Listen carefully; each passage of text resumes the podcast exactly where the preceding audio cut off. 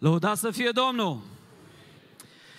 Ce minunat este să fii copilul Domnului, să ai un tată așa de mare care să te ia sub aripile Lui, să te protejeze, să te ia pe cartea Lui de identitate, să zică ești al meu, te pun la masă, nu te las, ești copilul meu.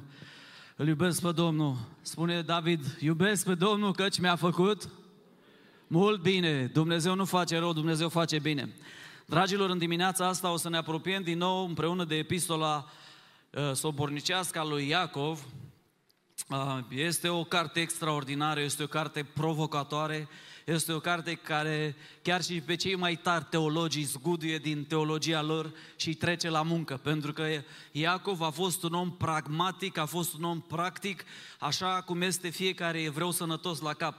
În cultura evreiască, Voi știți că la ei nu există concept fără aplicație. Dacă nu se poate aplica, îl dau la o parte și merg mai departe. Pentru că Dumnezeu nostru e un Dumnezeu practic, e un Dumnezeu pragmatic, e un Dumnezeu care ne cheamă la o trăire autentică, la o trăire simplă, la o trăire practică și ne cheamă să fim niște pilde vii. Și aș vrea ca să uh, fixez, dacă pot să spun un, un, un titlu, întreb, un titlu care de fapt o întrebare, ești și tu unul dintre cei înșelați? Pentru că în dimineața asta aș vrea să citez de la versetul 16 până la versetul 25 din capitolul 1 și să lăsăm textul să vorbească, să lăsăm Biblia să vorbească. Duhul Sfânt te rugăm, dă-ne un duh de revelație și descoperire. Vorbește-ne inimii, vorbește-ne minții, vorbește-ne voinței noastre și, Doamne, ajută-ne să nu fim și noi dintre cei care sunt înșelați. Amin. Nu vă înșelați, prea iubiții mei frați, Orice ni se dă bun și orice dar de săvârșit este de sus, coborându-se de la Tatăl Luminilor, în care nu este nici schimbare, nici umbră de mutare. El, de bună voia Lui, ne-a născut prin cuvântul adevărului, ca să fim un fel de pârgă a făpturilor Lui. Știți bine lucrul acesta, prea iubiții mei frați. Orice om să fie grabnic la ascultare, încet la vorbire, zăbavnic la mânie, căci mânia omului nu lucrează neprihănirea lui Dumnezeu. De aceea, lepădați orice necurăție și orice revărsare de răutate și primiți cu blândețe cuvântul sădit în voi care vă poate mântui sufletele. Versetul 22 citim împreună. Fiți împlinitori ai cuvântului, nu numai ascultători uituci.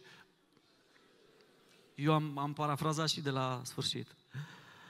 Căci dacă ascultă cineva cuvântul și nu îl împlinește cu fapta, se aseamănă cu un om care își privește fața firească într-o oglindă și după ce s-a privit pleacă și uită îndată cum era.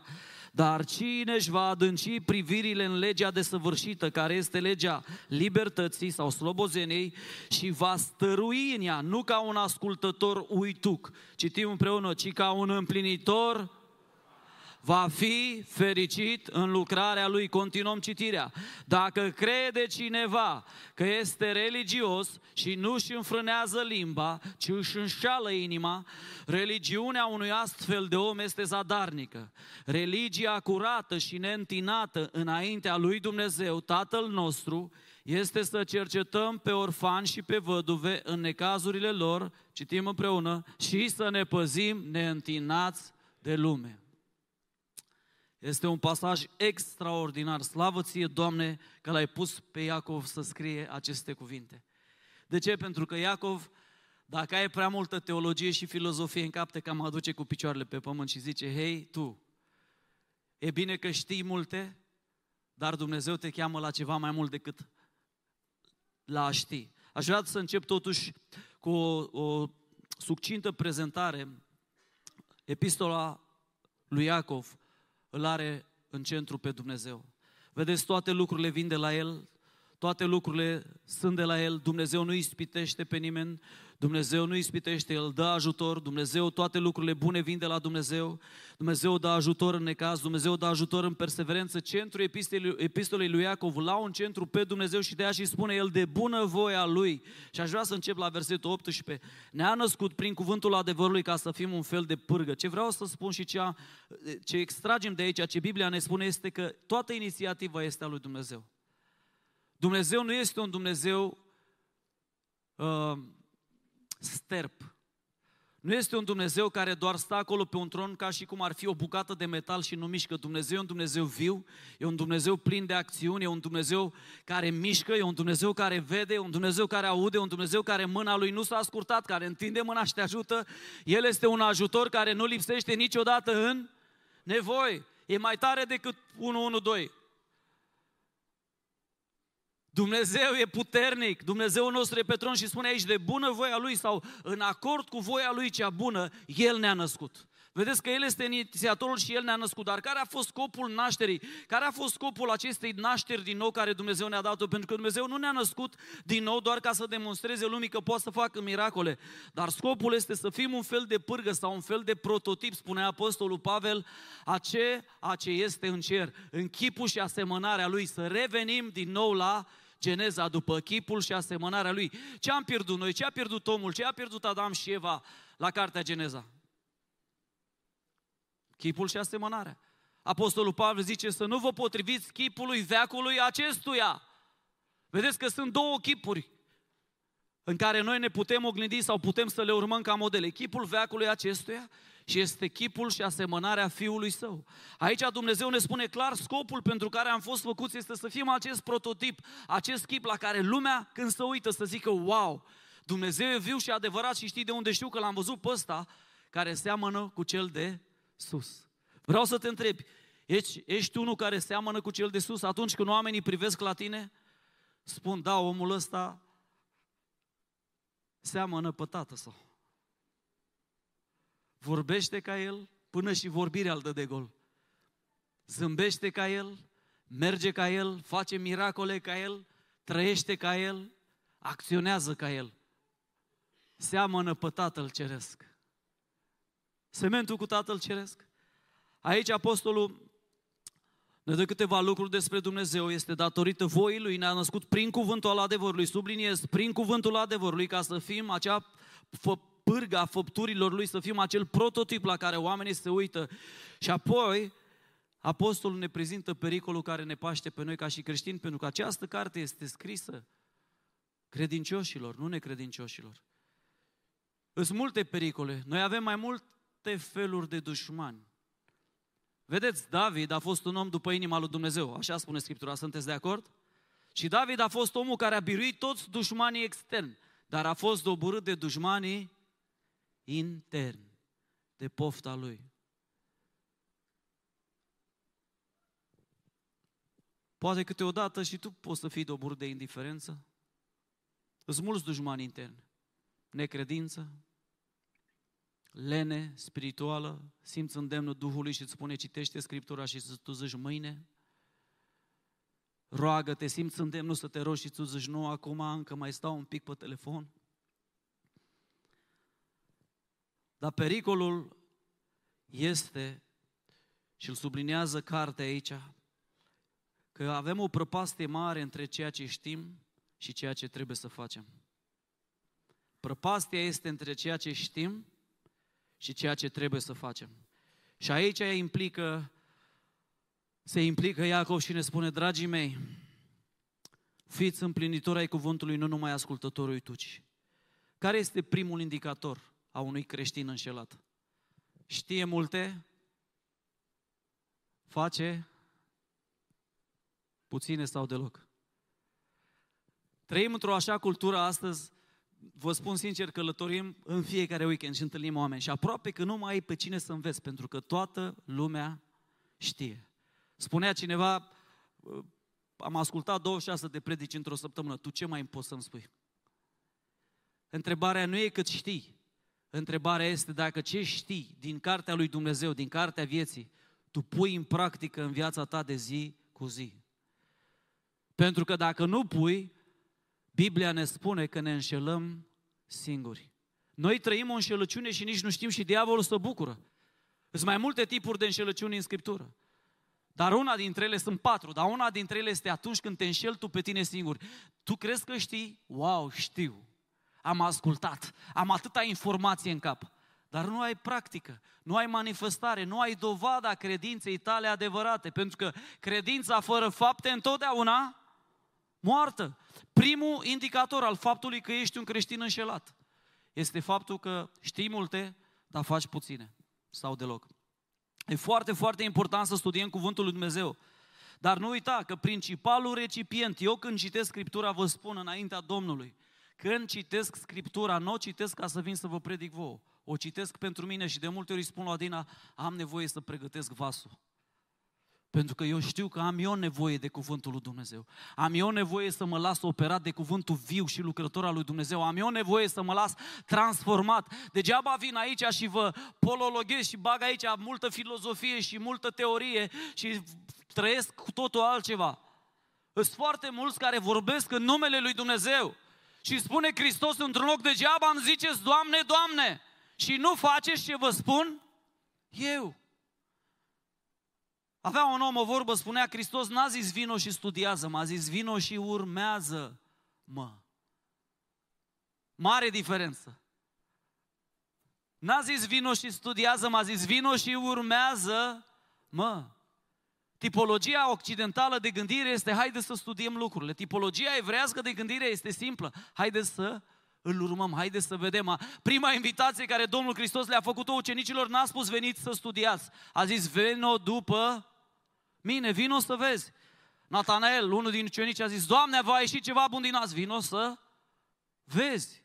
Vino să mă vezi cum sunt, cum umblu, cum acționez, cum vorbesc, cum mă manifest. Vino să vezi. Dragul meu, e bine să știți Scripturile și vă îndemn pe toți, stați în cuvânt, rămâneți în cuvânt. Dar mai avem un pas de făcut. Nu-i de ajuns doar să știm. Pentru că cea mai mare înșelăciune care diavolul poate să o dea secolului ăsta este că toată lumea știe. Te bași pe internet, te bași pe Google, mii de predici, mii de pastori, știi. Acumulezi informație, dar acumularea de informație te poate lăsa sterp și fără roadă. Pentru că doar informația sau doar teoria fără trăire este moartă. E așa. Pi... Știi la spital când stă omul pe ultimile clipe și, și să vede acolo în sus, în jos, în sus, în jos și deodată ti...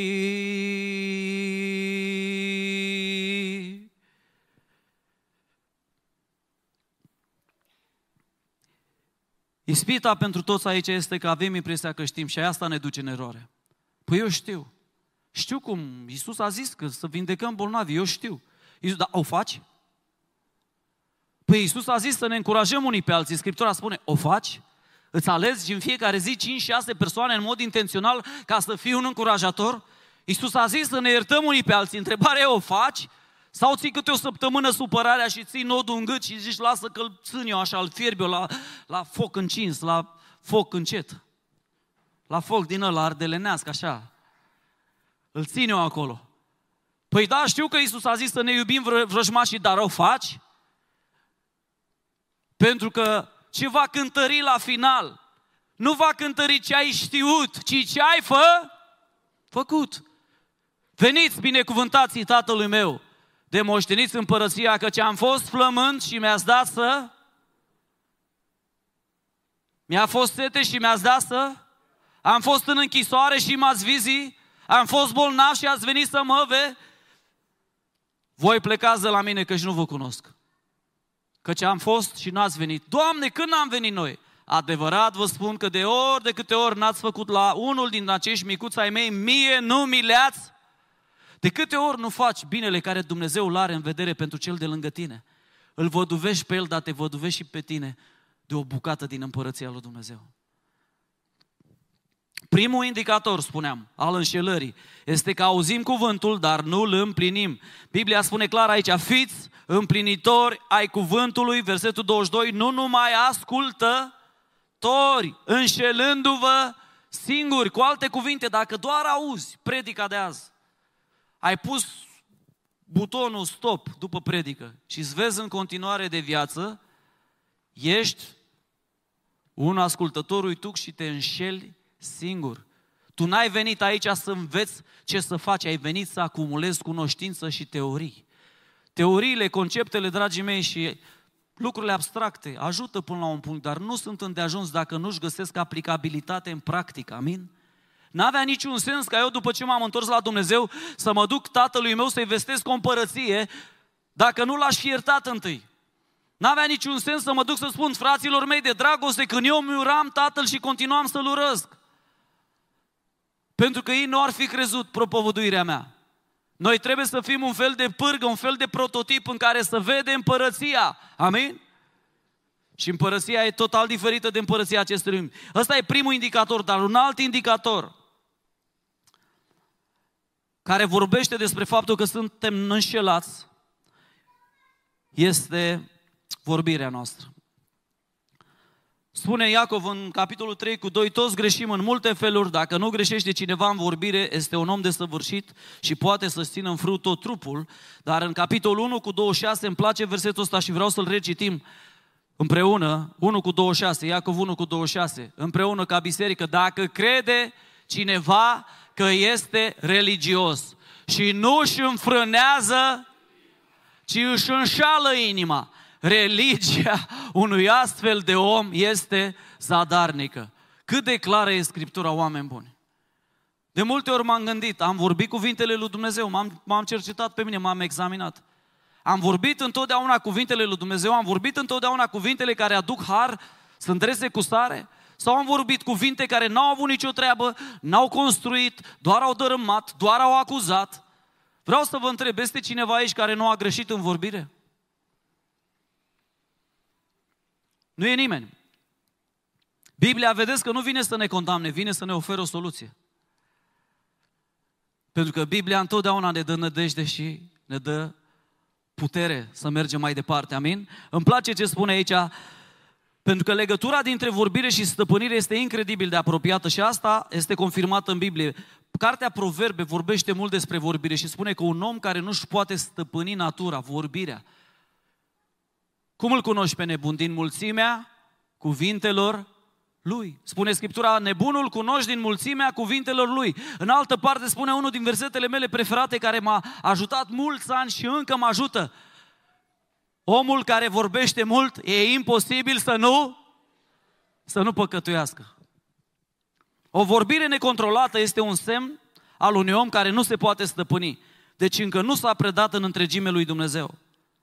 Curajul este important, dar stăpânirea este mai importantă, pentru că spune Scriptura, un om care cucerește cetăți e important, dar un om care se stăpânește pe sine e mai tare decât un om care cucerește cetăți. Vreau să te întreb cum stai cu stăpânirea de sine. Cum stai cu stăpânirea vorbirii tale? Ești un om care are stăpânirea asupra limbii? Sau un om care dă drumul acolo și bolovani? Avea mama o vorbă când eram eu mai mic,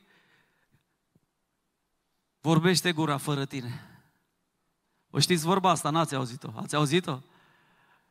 Dar realitatea e că gura nu vorbește fără noi, gura vorbește ce este în inima noastră. Domnul Hristos spunea că gura vorbește din prisosul inimii. Cu alte cuvinte, dacă limba mea e bolnavă, e un indicator că inima mea, lăuntrul meu, da, ființa mea este bolnavă. De aceea, nu mă înșel singur doar când nu împlinesc cuvântul, dar și, și când am o vorbire necontrolată.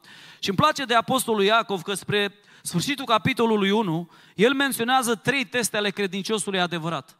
Și aș vrea să le luăm pe rând și să ne cercetăm fiecare pe noi înșine dacă am trecut testele astea sau dacă suntem acolo la punctul de a realiza, stai mă că am de trecut un test și încă nu m-am dovedit un credincios adevărat, că Biblia spune și tot Iacov spune, credința fără fapte este moartă.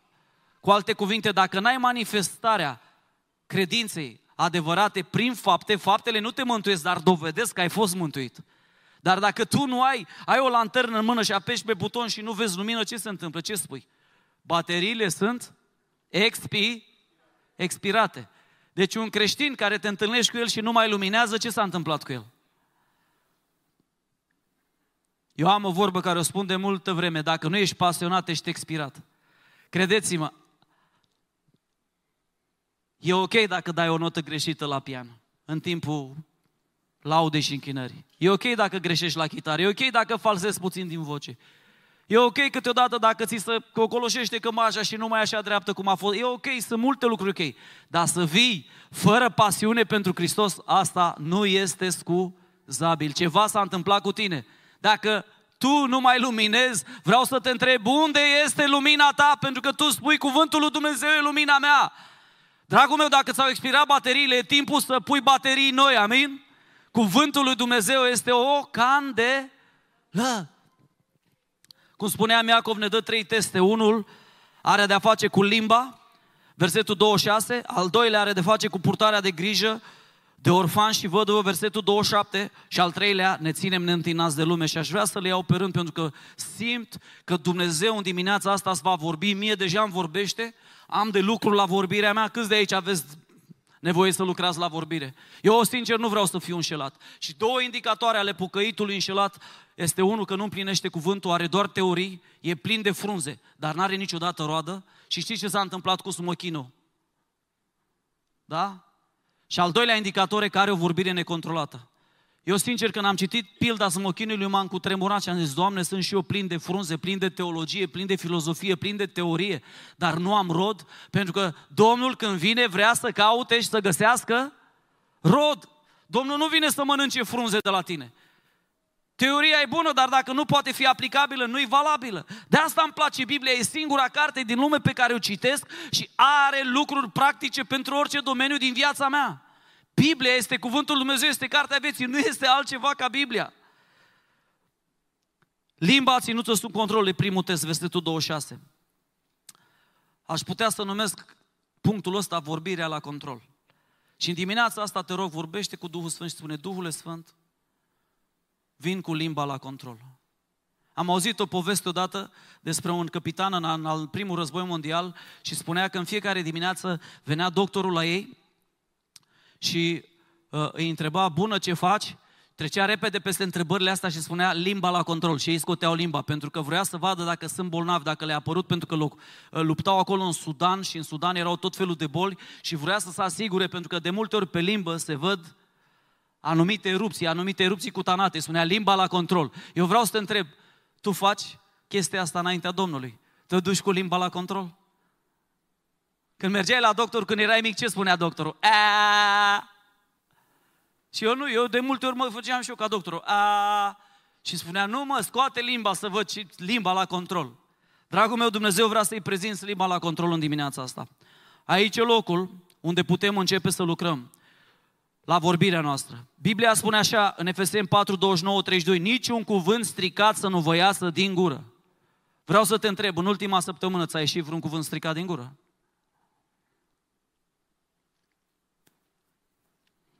Ci unul bun.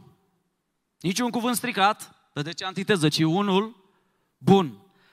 Pentru zidire, după cum e nevoie să dea har celor ce laud. Pentru ce e acest prototip pe care Dumnezeu l-a născut prin voia Lui și prin cuvântul Lui?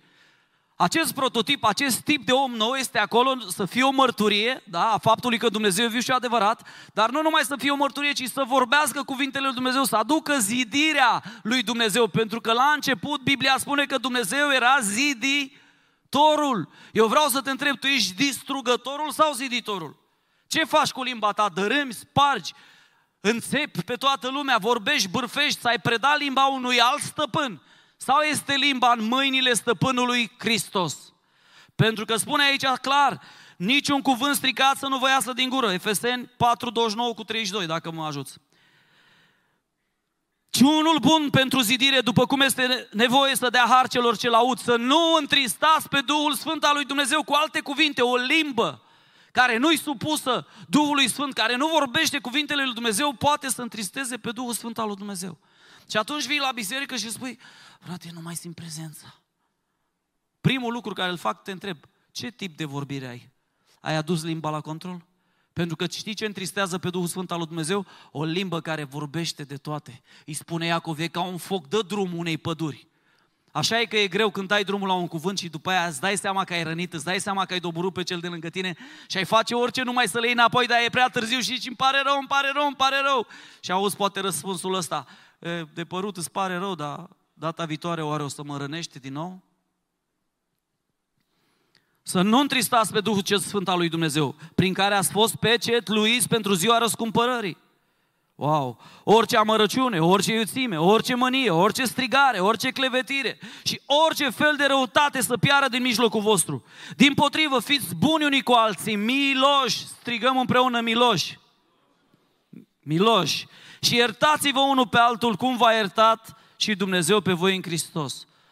Odată aveam bătălia asta atunci când m-am întors la Dumnezeu față de tatăl meu. Nu puteam, era greu să-l iert și am înțeles că dacă voi aștepta multă vreme, nu o să vină acel îndemn, acel imbold, cum crede multă lume, pentru că iertarea este o decizie, este un cadou care îl faci celor de lângă tine. Amin?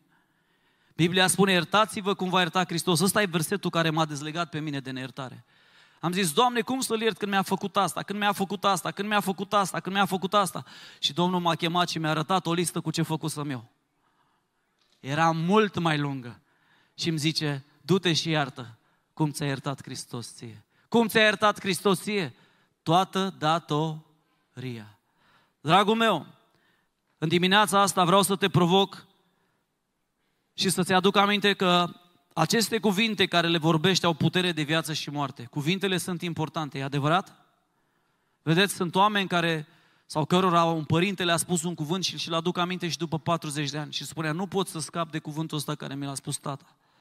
Sunt parteneri de viață care s-au rănit atât de tare prin cuvinte încât le e greu să mai treacă mai departe și chiar dacă continuă să se iubească, au, au au cuvintele alea acolo ca niște săgeți care n-au fost smulse și n-au fost vindecați. Cuvintele sunt importante, de aceea Dumnezeu Iisus Hristos se prezintă nu ca puterea, nu ca vindecarea, nu ca îngerii și nu mai știu eu ce, se prezintă la început.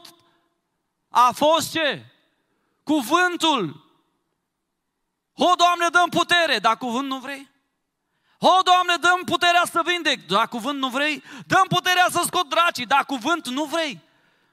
Pentru că Domnul Hristos s-a întrupat, El a fost cuvântul care s-a întrupat și spune în Ioan capitolul 2 că și dragostea de Dumnezeu stă în întruparea poruncilor Lui. Și primul loc unde se vede că Dumnezeu locuiește în viața ta este în vorbire, pe limba acolo. Așa că aduți aminte de povestea acestui soldat. Spunea că soldații ăștia erau supărați pe doctor și mă uite, niciodată nu-i pasă cum mă simt. Nu doctorul vrea să vadă dacă e sănătos sau nu. Bună dimineața, ce faci? Limba la control. Asta era pentru el, vrea să vadă limba la control. Limba, dragii mei, trebuie să o punem sub stăpânirea lui Dumnezeu. Acum, nu contează doar ce vorbești cu alții, contează ce vorbești și cu tine. David ne învață o vorbire duhovnicească. În loc să-și plângă de milă, să zică, suflete al meu, ești părăsit, Fă un cântec de jale de la Pentecostal și cântă-ți-l și plângi singur. Nu, n-a zis așa ce a zis. Suflete al meu, laudă-l pe Domnul. Domnul este cu tine, nu te lăsa. Domnul e nădejdea și mântuirea ta. El e păstorul tău. Ai grijă ce vorbești cu alții, dar ai grijă ce vorbești cu tine. Ce fel de poveste îți spui contează. Dacă continui să spui povestea, narațiunea tatălui tău peste viața ta, tatăl meu mi-a spus că sunt un gunoi, că sunt o lichea, că o să ajung în pușcărie, că o să mor probabil până în 16 ani și nimic bun nu se va alege de mine.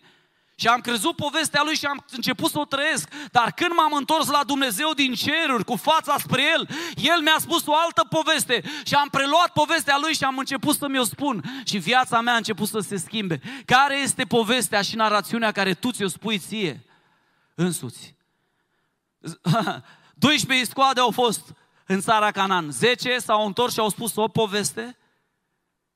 Doi au spus o altă poveste. E foarte important ce-ți spui. E foarte important ce vorbești cu tine. Vorbiți cu voi așa din când în când. Eu personal vorbesc cu mine. Gândurile mele acolo, da? Mă întreb, îmi dau răspunsuri, am acolo... Ai grijă ce vorbești cu tine. Ai grijă ce spui sufletului tău. Nu-i cânta și tu în strună cântece mioritice. Nimeni nu mă vrea nici chiar în țara mea, nici în diaspora, nici în Betania. Nu-i cânta așa ceva. Spune, Domnul mă vrea, Domnul e păstorul meu, Domnul este cu mine, aliniază-te cuvântului lui Dumnezeu. Eram atât de bolnav odată, dragii mei, că nu mă puteam scula din pat. Și am zis, Doamne, sunt bolnav și nu știu dacă mă mai recuperez. Și am auzit o voce blândă care mi-a spus, dacă eu spun că ești tare, ești tare.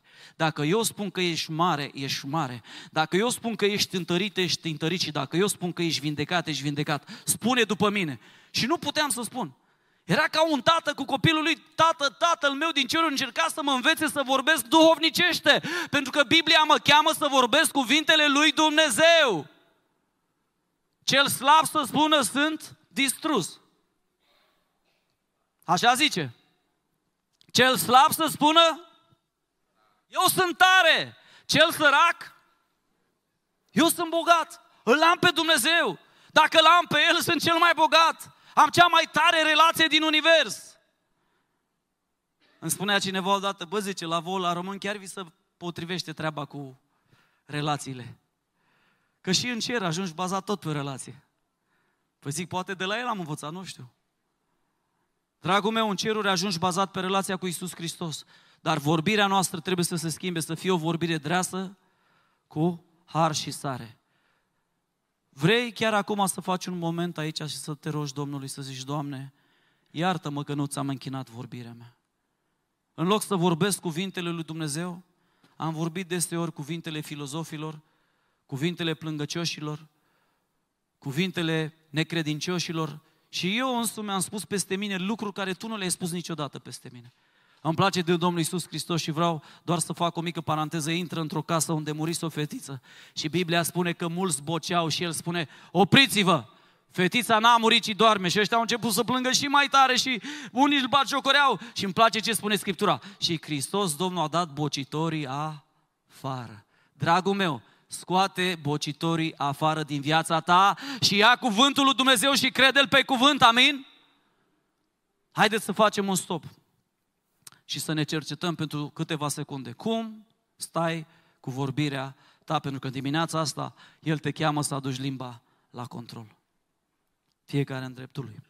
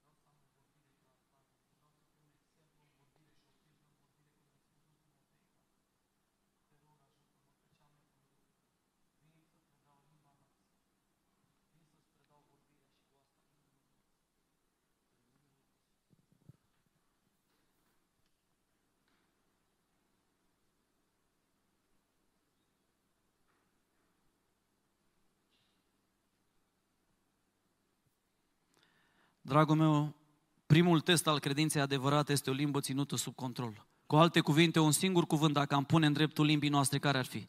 Începe cu S. Al doua literă e T. S, T, stă, pânire. Haideți să ne-l notăm. Stăpânire. Stăpânire. Vreau să am stăpânire peste limba mea. Amin? Trebuie să o țin în frâu. Trebuie să-i pun această cum să spun, să bala cuvântului lui Dumnezeu și să o strunesc. Amin. Al doilea test, după, după cartea lui Iacov, mai este un test aici, este purtarea de grijă a orfanilor și a văduvilor. Vreau să te întreb, crezi că există dragoste de Dumnezeu doar așa la nivel teoretic? Sau cum să vede cel mai bine dragostea de Dumnezeu? Asta e poate o întrebare mai bună. Dacă nu, atunci când zici, ok, m-am rugat, l-am lăudat pe Domnul, acum merg să fac ceva concret și practic pentru cei de lângă mine. Odată eram la București cu Adina și Uh, trăiam acolo și la, la scara noastră era un, un om al străzii care nu avea casă, nu avea masă și mi-aduc aminte că într-o dimineață am citit din Biblie, din psalm, eram atât de încântat. Erau în gura mea numai cuvinte de laudă, glorie, slavă, măreție, Dumnezeul lui Avram, Isaac și Iacov și am simțit la un moment dat că după ce am fost acolo ca sprite-ul efervescent, îmi bate Domnul pe umăr și zice, ce frumos mai lăudat. Nu vrei acum să treci și la partea practică? Și eu zic, Doamne, dar Acum te laud, îți cânt, mă rog. Zice, da, da, da, ă, zice, Nea Mircea jos la bloc, n-am mâncat de vreo două zile o șaormă de aia, desplace ție să-ți cumperi ție, iar prinde bine și lui. Vezi tu, slava, gloria, toate lucrurile astea, dacă nu le convertim în ceva concret pentru aproapele nostru, ele nu și-au atins încă ținta. Dragul meu, Biblia spune clar aici, văduva și Orfanul. Vreau să te întreb, când ți-ai făcut ultima dată o listă mentală cu văduvele din biserică? Când ți-ai făcut ultima oară o listă mentală cu orfanii din biserică? Ați văzut că mai vin o, copii de la casa de copii sau oameni care n-au avut părinți sau au crescut fără părinți. Vali Rogoveanu mai vine câteodată cu câte un grup aici și, nu știu, n-am văzut așa, vă spun sincer, pe unul care s-a ridicat să meargă să-i salute. Știi de ce? Pentru că încă nu avem acel C, al doilea C, după să vine C, care ne trebuie, ne trebuie compasii une. Un alt test al credinței noastre adevărate este compasiune. Am eu compasiune pentru cel de lângă mine. Pentru că e fain că noi cântăm aici și lăudăm pe Dumnezeu. E extraordinar. Dumnezeu primește jertfele noastre de laudă. E fain că ne zidim prin cuvânt. Dar totul se va nărui. Vom fi niște creștini care ne vom înșela dacă la ușă nu facem următorul pas. Care este următorul pas? O inimă pentru cei în nevoie. Și asta ne ajută să ne crucificăm eul nostru, să scăpăm de egoist. Pentru că noi suntem ce persoane centrate pe noi înșine, corect? Odată am mers să mă spăl pe mâini și să-mi suflu nasul la o toaletă și acolo erau foarte mulți băieți, nu știu cum e la fete, dar treceau și se uitau. Dădeau să plece, să mai întorceau. Mi-am dat seama că suntem niște persoane tare egoiste, e adevărat? Nu știu voi, dar Omul are tendința tot timpul să se uite la nevoile lui proprii. Și Biblia vrea să te ajute și spune că dacă ești un creștin adevărat, un creștin autentic, dacă ești o pârgă a făpturilor vii, un prototip nou, un om nou, născut din nou, plin de Duhul Sfânt, plin de puterea al Dumnezeu, focusul tău nu mai ești tu, sunt alții. Pentru că Biblia spune așa, că cea mai mare poruncă este aceasta, să te iubească pe tine singurul Dumnezeu adevărat, cu toată inima, sufletul, puterea și toată ființa și pe a proapele. Odată să ruga un frate și mi-a plăcut foarte mult și uh, să ruga Domnului și zicea, Doamne, îți mulțumesc că eu sunt pe locul 2 și Tu ești pe locul 1. Și Duhul Sfânt l-a corectat, zice, Jim, tu nu ești pe locul 2. Eu sunt pe locul 1, aproapele tău e pe locul 2, tu ești pe locul 3. Nu uita că tu nu ești pe locul 2. Aproapele tău e mai important decât tine. Domnul va acolo vrea să testeze credincioșia și pocăința. Pocăința nu se testează în câte cântece știi să cânti și câte versete știi și vii și îmi spui că știi. Pocăința se testează în ce faci după ce pleci de aici, duminică, și începe ziua de luni și sunt curios ce o să faci cu cuvântul ăsta. O să dai shift, delete sau o să iei cuvântul și o să meditezi și o să zici, Doamne, vreau să test testele. Îți aduc și astăzi luni limba la control, îți aduc inima mea să văd dacă am compasiune pentru cel de lângă mine sau sunt atât de focusat pe mine încât nu-mi pasă că la moare pe stradă. Purtarea de grijă a orfanilor și a vădurilor sunt în inima lui Dumnezeu pentru că Biblia spune că El este tatăl orfanilor și apărătorul văduvelor. Și dacă noi nu o facem, dragii mei, nu o să fie ok. Nu o să demonstrăm că cu adevărat viața lui Hristos, cea nouă și puternică și bună este noi. Suntem doar niște demagogi, vorbim despre dragoste când nu cunoaștem puterea ei. De asta suntem chemați nu numai să aducem limba la control, dar să ne verificăm inima. Mai e compasiune în inima ta pentru cei neajutorați? Îmi spunea cineva odată, zice, bă, când nu aveam multe, Parcă eram mai atent cu cei săraci. Acum când am multe, parcă nu sunt așa atent, dar nu știu ce s-a întâmplat cu mine. Oare ce s-a întâmplat cu tine? În loc de compasiunea lui Hristos te-a lovit confortul. Confortul este vrășmașul compasiunii. Confortul este bun, dar dacă nu-l știi să-l gestionezi, te va nenoroci. Să fim serioși, la toți ne place să facem un duș pe zi, nu? Cel puțin.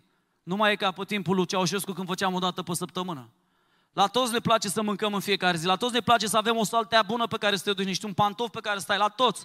Dar, dragul meu, confortul nu e rău, e bun dacă știi să-l gestionezi și știi să-l închin lui Hristos și știi să-l împarți cu cei de lângă tine.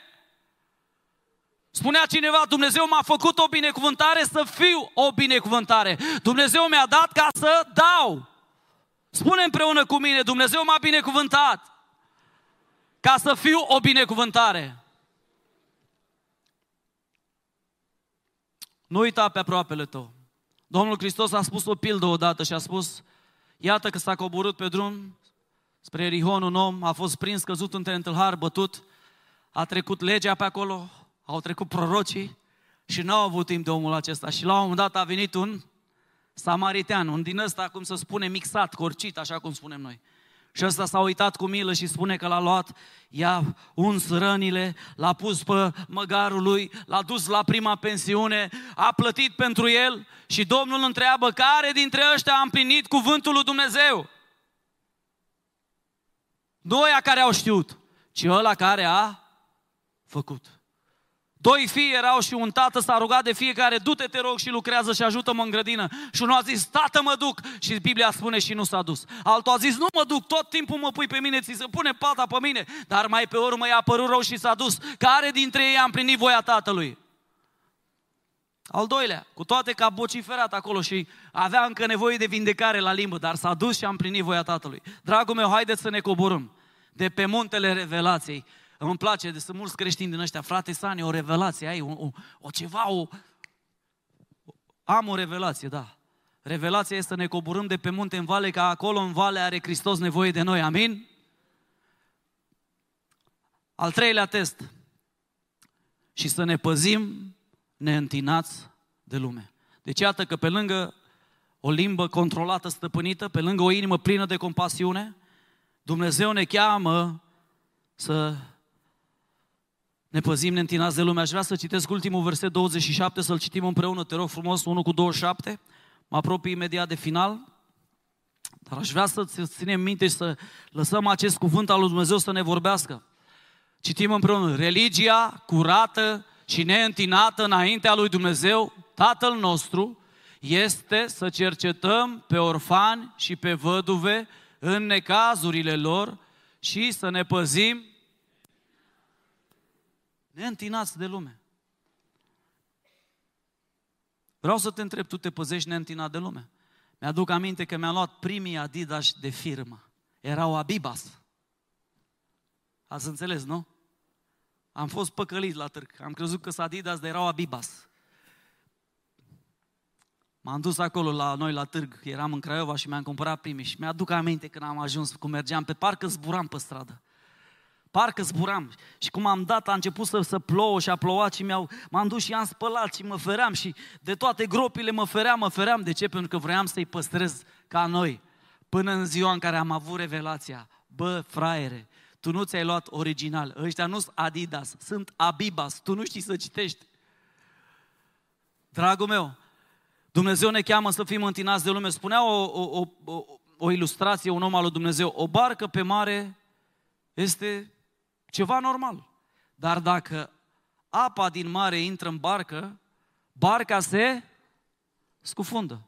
Un creștin în lume e ceva normal, dar dacă lumea intră în creștin, creștinul se scufundă. Vreau să te întreb, tu te ții neîntinat de lume? Îți ții haina curată atunci când este murdar, atunci când ai murdărit-o, te duci înapoi la Domnul cu mărturisire, cu Doamne iartă-mă, Doamne iartă-mă. Biblia spune că cuvântul lui Dumnezeu este o lumină pe cărarea noastră. Noi nu suntem chemați să trăim după capul nostru, dragii mei. Nu suntem chemați să trăim cum ne învață nu știu ce predicator care vorbește pe la YouTube. Noi suntem chemați să trăim așa cum spune Scriptura lui Dumnezeu. Biblia este standardul nostru. Dacă tu nu faci din Biblie, din Cartea lui Dumnezeu, standardul tău și trăiești după cultura ta, fie ea moldovenească, ardelenească, oltenească, vreau să spun ceva. Nu lăsa cultura ta să bată cultura împărăției lui Dumnezeu. Pentru că fiecare cultură din locul ăsta românesc are lucruri bune și rele, dar cultura împărăției trebuie să primeze, amin? Și cultura împărăției spune, ține-te neîntinat de lume. Vreau să te întreb, tu te ține neîntinat de lume? Când privești ceva pe televizor, schimbi canalul sau rămâi acolo când stai pe telefon și îți imaginezi efectul care îl au acele lucruri asupra ființei tale interioare? Toate mizeriile care circulă pe internetul ăsta, pe Facebook-ul ăsta, îți imaginezi câți copii, numai câți copii s-au sinucis în ultimul an datorită provocărilor pe TikTok. În America e, e o tragedie. Și nu numai și în România au murit câțiva. Pentru că au primit provocare pe TikTok și s-au băgat. Câte mizerii sunt acolo, câte filozofii străine, câte citate care nu sunt din Scriptură și ți-o trăvesc ființa încetul cu încetul, te ții tu neîntinat de lume. Când stai într-o conversație cu cineva, Te ții tu neîntinat de lume pentru că urechile tale ascultă, aud. Începe acolo o mică bârfă, o mică glumă și din una una se face mai mare și mai mare și mai mare și mai mare și începi să bârfești și îți murdărești Duhul și cugetul. Te ții tu neîntinat de lume. Un credincios matur are întotdeauna o limbă sub control. Și urechile lui ascultă de două ori mai mult decât vorbește, așa spune Iacov. Amin? Care e proporția? 2 la 2 la 1. Eu vreau să vă provoc ca începând de astăzi, nu de mâine, haideți să nu fim și noi ca faraon. Când a dat Dumnezeu broaștele în Egipt, Biblia spune că erau peste tot sub așternuturi, noalele de mâncare și aleargă faraon la Moise, zice să te rogi cândva să plece broaștele și Moise zice când? Și faraon zice mâine. A mai vrut o noapte cu broaștele. Broaștele sunt simbolul profetic din Apocalipsa pentru duhurile rele, pentru că nu se putea despărți de ele. Ești și tu unul din creștinii care s-a învățat așa de mult cu Duhul ăla de bârfă, cu demonul ăla de, de critică, care nu mai te poți despărți de el? Sau ești gata să te ține întinat de lume, să zici, Doamne, spune unde să tai că tai. Vreau să fiu un creștin sănătos și matur. Am învățat când eram la școala de teologie un lucru tare de la Dumnezeu, că ce pute Dumnezeu taie. Știi de ce? Pentru că vrea să-ți salveze viața. Când un doctor vede un picior care e în cangrenă, știi ce face? Îl taie de ce? Ca să salveze restul trupului. Domnul Hristos spunea, dacă ochiul tău te face să cazi în păcat, dacă ai un ochi rău, un nou critic, dacă tot timpul cauți, cauți ceva care să satisfacă privirea, ce zice Domnul? Scoate obiceiul ăla din viața ta, taie, îl dă la o parte. Nu mai știu unde eram și la un moment dat am avut o provocare. Provocarea era simplă. Haideți toți să scoatem telefoanele și să ne uităm că acolo ne spune câte ore stăm pe telefon cel mai puțin patru ore jumătate din sala respect. Eram la biserică, nu eram în altă parte, nu aici, în altă parte. Patru ore jumate, cel mai mult 14 ore, o fată. 14 ore. Și la sfârșit a venit un băiat și zice, eu mai mult ca ea, dar mi-a fost rușine. 18 ore. Ce faci acolo în lumea aia? Cum te ții tu neîntinat dacă pe acolo, pe fereastra aia, vin în tine tot felul de lucruri care sunt nesănătoase? Biblia spune în Roman capitolul 12 și ne dă, cum să spun, cea mai mare și cea mai, cel mai important act de închinare, spune acolo, aduceți trupurile voastre ca o jertfă vie, sfântă, plăcută înaintea lui Dumnezeu, aceasta va fi din partea voastră cea mai tare închinare sau un act duhovnicesc de închinare. Dacă vrei să fii un închinător adevărat, să știi că Dumnezeu nu-și cere banii. Știți ce își cere Domnul? Ce? Spuneți mai tare. Trupul. Bravo, tinere! Domnul să te binecuvânteze! Tată, îți mulțumesc că îl umpli de cuvântul tău și de Duhul Sfânt de acum și îl faci un învățător al Scripturii. Spuneți amin! Amin! Doamne, îți mulțumesc pentru un duc de înțelepciune. Am văzut peste viața lui un duc de înțelepciune și de discernere, de a separa lucrurile. Și cred că Dumnezeu să-l pregătească să fie un vas al lui. Învățați-l Scriptura, țineți-l aproape de Biblie. Amin. Domnul să-l binecuvânteze.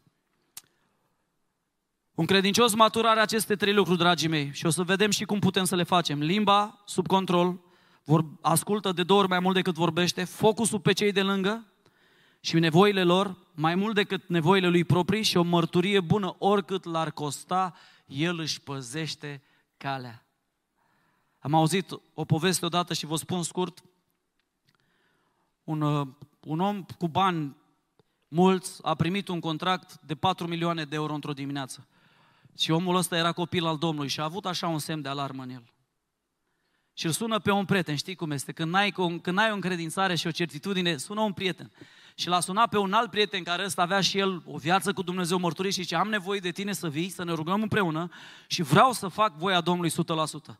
Vine prietenul să roagă împreună, citește contractul, bă, zice, nici eu n-am liniște, dar dacă vrei, treaba ta semnează, tu ești businessman, eu nu sunt decât robul Domnului, dar uite, haide să ne rugăm să vedem ce ne spune Domnul. În timp ce se roagă, Dumnezeu îi spune acestui prieten care veni să să-l ajute pe businessman, nu.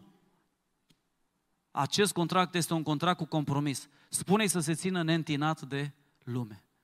Și îi spune la ureche, Domnul mi-a spus să te ține întinat de lume. Și el zice, amin, așa facem. Și ia contractul și îl dă lui ăsta îl cheamă înăuntru în birou și ce refuz contractul tău și ăsta, bă omule, tu ești Bă, 4 milioane, nu trebuie să faci nimic decât să închizi o jumate de ochi, nu, nu un ochi. Zice, nu, nu, n-ai înțeles. Eu tot ce am este de la Dumnezeu. Tot ce Dumnezeu îmi cere pot să dau, tot ce Dumnezeu îmi cere, nu pot, nu pot să primesc, dacă, el, dacă el, tu vii să-mi dai mie 4 milioane cu compromis, eu nu pot să primesc pentru că trebuie să mă țin neîntinat de lume. Cum am spus, creștinul în lume este ok, suntem în lume, trăim în lume, dar dacă lumea intră în noi, ne scufundăm ca și Titanicul. Știți ce s-a întâmplat cu Titanicul? A ajuns la 3800 de metri. Ați auzit zilele trecute ce s-a întâmplat cu oamenii care au vrut să-l viziteze. Așa se întâmplă când lumea intră în noi. De asta, dragii mei, sunt două lucruri practice pe care tot Apostolul Iacov ni le dă în versetul 25. Pentru că noi trebuie să știm cum să facem aceste lucruri, cum, cum ne putem ține o limbă în stăpânire, cum putem să, să, să fim, să avem o inimă plină de compasiune față de cei de lângă noi, cum ne putem ține neîntinați de lume, curați. Și spune aici în versetul 25, dar cine, citim împreună, versetul 25, Iacov 1 cu 25, citim împreună, dragă biserică, dar cine își va adânci privirile în legea desăvârșită, care este legea libertății, slobozenei, și va stărui în ea, nu ca un ascultător uituc, ci ca un împlinitor cu... va fi fericit în lucrarea lui. Sunt două lucruri care, două coordonate care Iacov ni le dă. Să ne adâncim privirile, poți să-mi lași versetul. Și să stăruim. Aș vrea doar succint să le explic pe ambele. Să ne adâncim privirea înseamnă să examinăm cu atenție, să ne aplecăm privirea, acolo sensul are și de aplecarea trupului peste cuvântul lui Dumnezeu, să vezi ce cuvântul lui Dumnezeu îți vorbește ție personal. Nu citești Biblia ca să ai ce să spui vecinei. Citești Biblia pentru... Pentru cine? Pentru... Nu citesc Biblia ca să predic, o citesc pentru mine. Eu am nevoie de cuvântul lui Dumnezeu. Acolo mai este sensul examinează intens cu deamănuntul, așa cum făceau creștinii din Berea. Spune că după ce Pavel le vorbea, începeau să examineze cu deamănuntul. Erau oameni cu o inimă aleasă. Cine își va adânci privirile? Dragul meu, exact cum submarinul face o călătorie în oceane, așa noi trebuie să ne adâncim privirea în cuvântul lui Dumnezeu să ne adâncim, nu să citim doar suprafața, să începem să studiem, să examinăm ce vrea fiecare cuvânt să-mi spună. Pentru că fiecare cuvânt al lui Dumnezeu e plin de puterea lui Dumnezeu. Până și genealogiile sunt puternice, pentru că Dumnezeu le-a scris acolo, le-a inspirat. Lasă-ți privirea să se adâncească, nu citi în grabă Scriptura. Ia cu vorba lui Dumnezeu, Dumnezeu, amin, amin. Vin acum, Aia nu-i citit tu Biblie, nu-i adâncirea privirii, trebuie să te oprești. Ca să o privesc pe soția mea, nu pot să o privesc din alergare decât foarte succint. Dar ca să o privesc detaliat, trebuie să-mi adâncesc privirea, trebuie să mă opresc, să mă uit în ochii ei și să încep să studiez. Doar așa poți să vezi frumusețea care poate ai uitat-o. Adâncește-ți privirea în cuvântul lui Dumnezeu. Vreau să te întreb, sunt ochii tăi lipiți de cuvântul lui Dumnezeu, îi spune Dumnezeu lui Iosua, ce îi spune? Zi și noapte, zi și ce să facă? Așa te vreau, zi și noapte, stăruiește, privește, caută în legea asta, zi și noapte, caută în ea, caută răspunsuri. Și atunci îți va merge, parafrazăm acum, îți va merge bine în toate lucrurile, zi și noapte. Am văzut odată când am fost în America un evreu care chiar la propriu să-ți lipești, zice acolo o binecuvântare, vrea să ți se lipească cuvântul de ochii minții tale. Și știi ce fac? Își leagă o cutiuță în care sunt legile cu o bucățică de piele și le leagă acolo în frunte. De ce? Pentru că ei vor ca acest cuvânt al lui Dumnezeu să fie lipit de fruntea lor. Un alt cuvânt acolo este bate fierul de câte ori trebuie până, până, până, până, până să înroșește. Omule, nu citi în grabă Scriptura, ia-ți timp pentru Dumnezeu, pune timp pentru Dumnezeu, arată-i respect pentru, pentru Dumnezeu și pentru cuvântul Lui. Cineva îmi spunea odată un predicator, i-am zis, era mai tânăr în credință, cum știu că îl iubesc pe Domnul? Și mi-a zis, și îți spune eu cum știi că îl iubești pe Domnul. Dragostea ta față de Dumnezeu este egală cu dragostea ta față de cuvântul Lui. Dacă tu nu iubești cuvântul, dacă tu nu pui timp deoparte, dragii mei, e posibil să fie oameni aici care n-au citit Biblia de un an de zile, alții mai mult alții care o citesc doar fugitiv, alții care ascult predici, ascultă predici pe internet și aia e ok pentru zidire ca cireașa de pe tort. Dar tu nu te poți hrăni doar cu predici de pe internet, ai nevoie de o relație personală cu cuvântul lui Dumnezeu. Tu ai nevoie să fii operat, să te pui pe masă în fiecare dimineață, în fiecare zi și noapte. Și noaptea când te trezești zici, Doamne, vorbește, îmi dăm îndemnuri în inimă. Iubești tu cuvântul lui Dumnezeu. Sau știi din cuvânt doar ce ai auzit de la alții? Păi cum zicea fratele la predicator, cum zicea fratele, dar ce zice Scriptura? Vreau să te întreb, ce zice Biblia? Adâncește privirile. Apoi al doilea pas, după ce ți le adâncești, Iacov nu rămâne aici. Este să stărui în ea, nu ca un ascultător uituc, ci ca un împlinitor cu fapta. Cu alte cuvinte, după ce ți-ai adâncit privirea, ai înțeles ce are Dumnezeu și îți vorbește Dumnezeu, wow, acum știu ce am de făcut. Mă duc să împlinesc. Aici cuvântul are și sensul și îmi place a stărui, are sensul ăla de de a repeta și a repeta și a practica și a practica. Are, acolo în, în, în original îmi place că e un cuvânt care scrie chiar poet, cuvântul poet, scrie, scrie, șterge, rupe, scrie, încearcă din nou până ți iese poezia, practică atât de mult cuvântul lui Dumnezeu până iese cea mai tare poezia ta.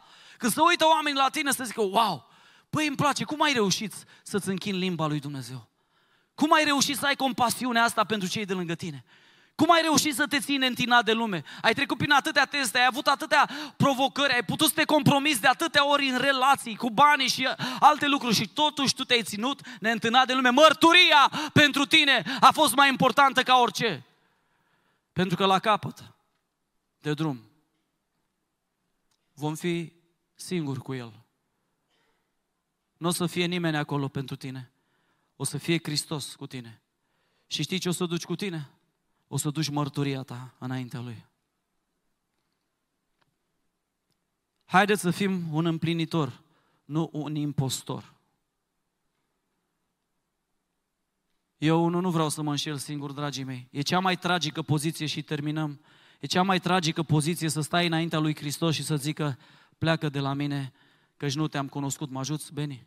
Ești în zonă? Câteva minute. Nu o să prelungim, terminăm în câteva minute, dar vreau să luăm un timp de cercetare. Cum stai cu limba, cu vorbirea? Pentru că limba este prelungirea inimii tale. Omul vorbește din... Dacă o vorbești pe gură, înseamnă că o ai în inimă. Dacă ai rodul, înseamnă că ai rădă cina, sămânța. Cum stai cu compasiunea pentru cei de lângă tine?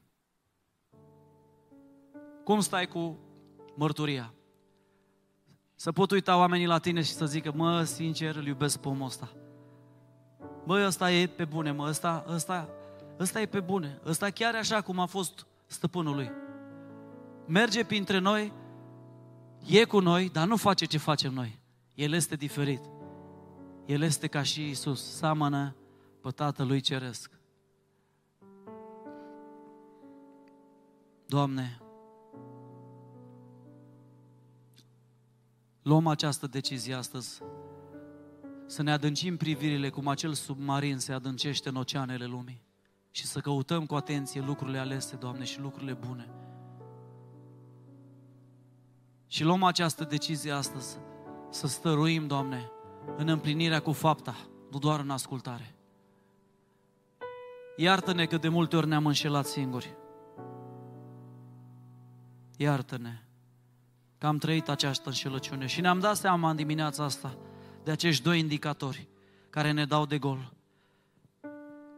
Că vorbim și nu trăim și această limbă, Doamne, care nu are control și vorbește multe, multe, multe, multe și nevrute. Dar astăzi venim să ne supunem limba stăpânirii Tale. Astăzi alegem compasiunea și alegem curăția de inimă, o mărturie curată. Haideți să ne ridicăm și să ne rugăm împreună înaintea Domnului.